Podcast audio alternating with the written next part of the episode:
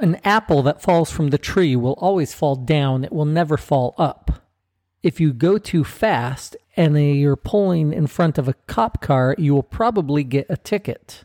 There are many instances in life where one event causes another event. This is this relationship, this determination is called cause and effect. Welcome to Todd Talks, where I help you design the life that you want, not the life that I designed for you, but the life that you desire. And the relationship that we are talking about today is the relationship between those things you do, say, or how you act, and the results or reactions that happen because of that. In other words, we are talking about cause and effect. The fact that there are consequences for every action that you take. The dictionary, or dictionary.com, defines cause and effect as noting a relationship between actions or events such that one or more are the result of the other or others. So let's talk a little bit, or actually, let me tell you a little story we're gonna we're gonna delve into a little aviation here, terminology, etc. So when an airplane, the way an airplane flies, is based on scientific principles of aerodynamics, and lift is generated by the flow of air over a wing, which creates a positive pressure on the underside of the wing and negative pressure on the top side of the wing allowing the air to lift the airplane. And when the lift is sufficient uh, to overcome gravity, then the airplane will begin to fly. That's a very simplified definition of it. Now, when the air on the top side of the wing is disturbed, as happens at very high, what we call angles of attack, meaning the air airplane's wing is turned to such a degree, as in pulling the nose up really fast or hard or high, that the airplane slows and the air starts to tumble across the top of the wing because it cannot make a smooth transition across the top of the wing. When that happens, the wing stalls and the lift disappears. When the lift disappears from the wing, guess what happens? The airplane stops flying. Now, we used to demonstrate this to students in a very dramatic fashion. What you would do is we would get out to the practice area at 10, 12,000 feet, and we would have the students pull the nose up to 20 degrees or so, 30 degrees above the horizon, and just hold it there and the power of the engine can make the plane climb to such an extent, but the power of the engine is not sufficient on those small airplanes to overcome gravity. So it slowly, the airplane begins to slow down, slow down, slow down. Now, with the nose high, the way it is, the air would begin to tumble across the wing as you get slower and slower. It's not going fast enough to make that transition. And the wing finally stalls. And what happens when the wing finally stalls is the airplane drops. The the airplane is always trying to to get back speed to get back to a flying position. So what happens is the nose just falls back towards the earth. And you go from 20, 30 degrees nose high to 20, 30 degrees nose low very quickly. And this always startles students on their first time of doing it. And they get that, that feeling that you get on a roller coaster with the, where the, your stomach floats up into your throat, it seems like. And you get that immediate sensation of falling because you get below one gravity or almost to free fall. So much fun. And as the students get used to that, we throw in new tricks that if you kick some rudder in so that the nose is not straight, the airplane will start to spin. And spinning is a lot of fun for us instructors. Not as much fun for the students, especially the first time or two. I remember when I was a student was not fun at all and I hated spinning. But by the time I had a couple thousand hours under my belt and was teaching students, spinning was fun because the world just would spin around and around and it would get faster and faster and the way the, that our airplane worked was it would just pop out of the spin. Once it got enough speed rotation etc it would just pop out and fly again usually pointed almost straight down which was always fun. Then you pull out of the dive. The point i'm making is that for every action that we did, there was an equal and opposite reaction. That's science, right? Well, in life, things don't always happen exactly equal and opposite. In, in scientific principles, aerodynamics, physics, there, there's always an equal and opposite reaction. In life, there are always consequences to actions, but there are sometimes bigger, harsher, and last longer than the actual actual action that was taken. For example, um, you get into a car accident. And I, I was actually just reading a message from a friend of mine that when a while back they got into a car accident after having hip surgery. Uh, their their dad had been drinking and got into a car accident which shattered her femur. And she ended up spending six months in a wheelchair or more. She's able to walk again, but thanks to good surgeons with and pins and needles and and everything else holding her rods holding her leg together. Her father's action of drinking and driving caused months worth of consequences. There are always consequences, whether good or bad, for your actions. So it's important to think about things when you're doing them or before you do them. To know if you jump out of a plane with a parachute on, you have two options the chute opens or it doesn't.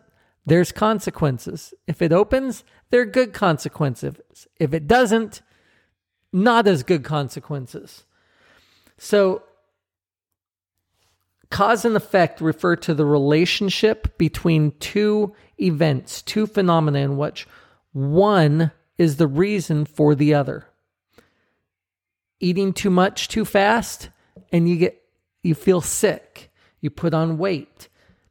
If you eat too much without doing physical activity, guess what? You're more likely to gain weight and get fat. In fact, the more you sit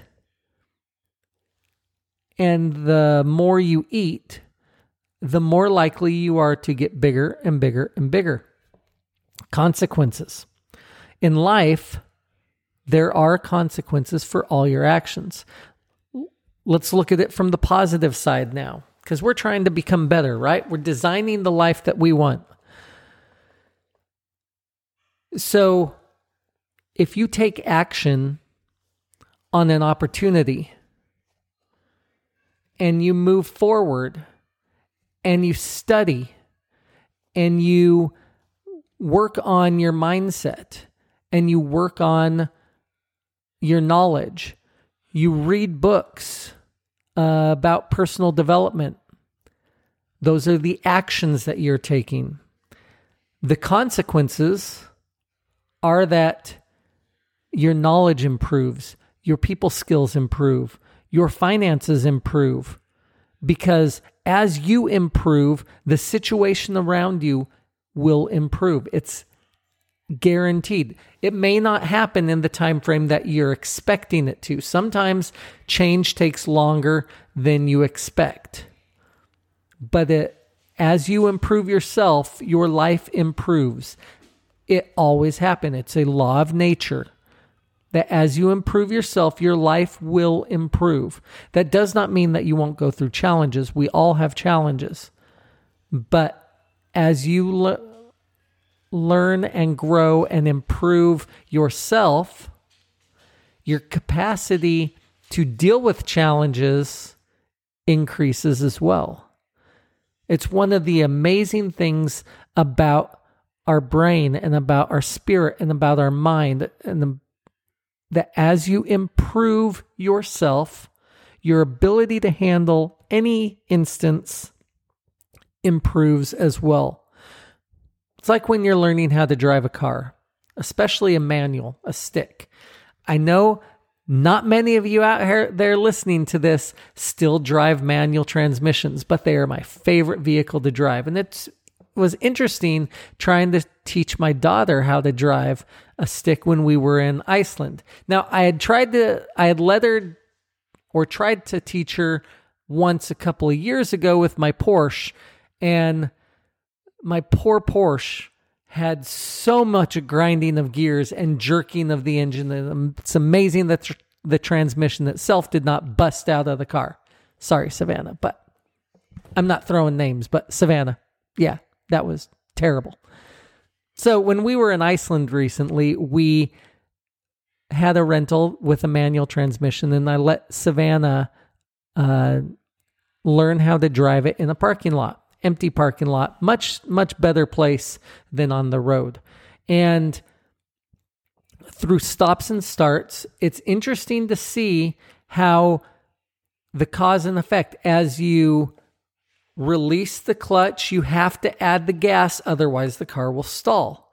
And you may you have to then put the clutch in and release the gas as you're coming up to a stop and press on the brake in order to bring the, the car to a stop before a turn. Otherwise, the car stalls and jerks, and you can feel the car just bucking against the, the engine. That's why you have to use the clutch.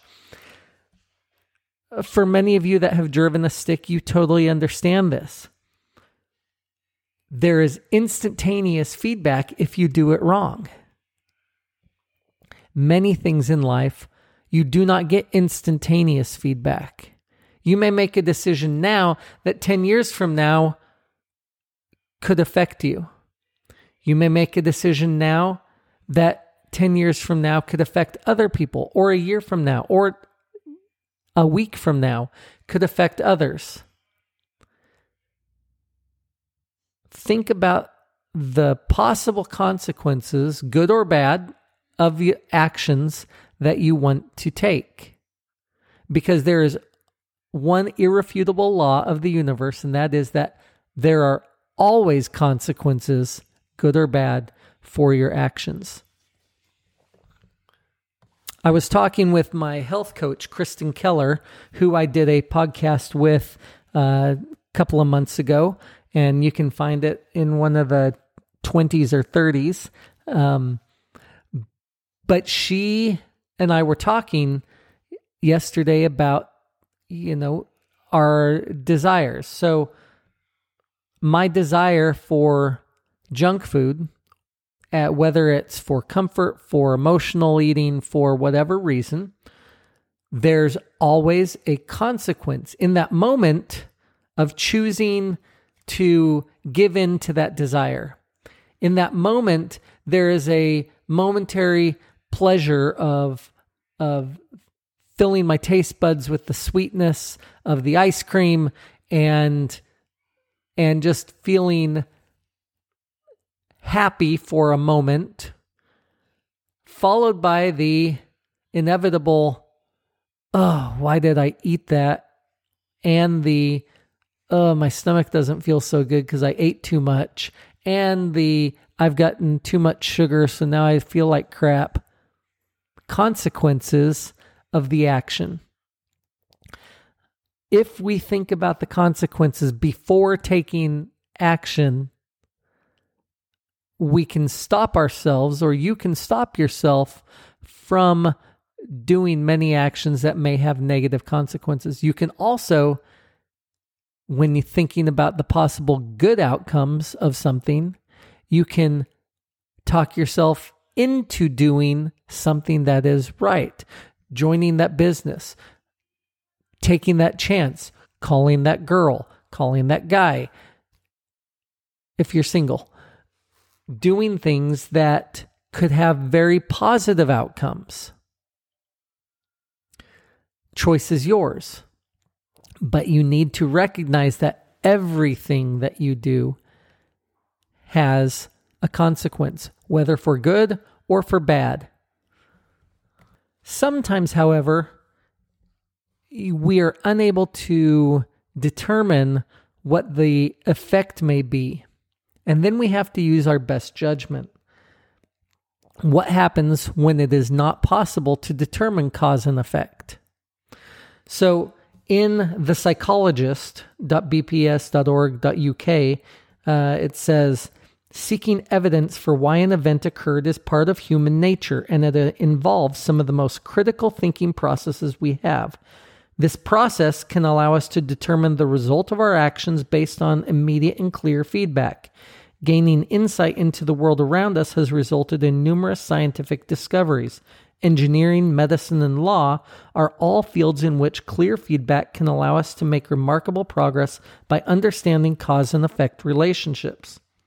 A medical situation can be life threatening if the direct cause is not identified. In searching for causes, we may look to the internet, not always the most reliable source of information on the cause of a health problem. We might be led to assume that the cause of a severe headache is a brain aneurysm when in fact it's a migraine. Or consider stock traders. They can make a lot of money when they understand cause and effect, but many value situations are complex and uncertain cognitive or emotional biases enter into our thinking when we don't have all the relevant information. Biased evaluation of the cause can lose traders a lot of money.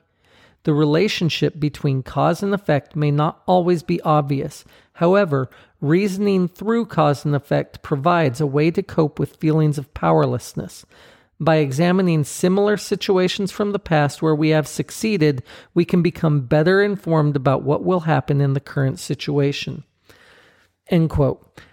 So, the interesting thing here is that we may not always be able to, to determine what the effect is going to be of our decision, of whatever action we're planning on taking. But we can use reasoning, common sense, and sound judgment to actually determine well, it, what I'm planning is similar to what I've done in the past. Therefore, I can expect to have a similar result. The definition of stupidity is repeating the same thing over and over and expecting a different result. I think that was Einstein's definition of stupidity.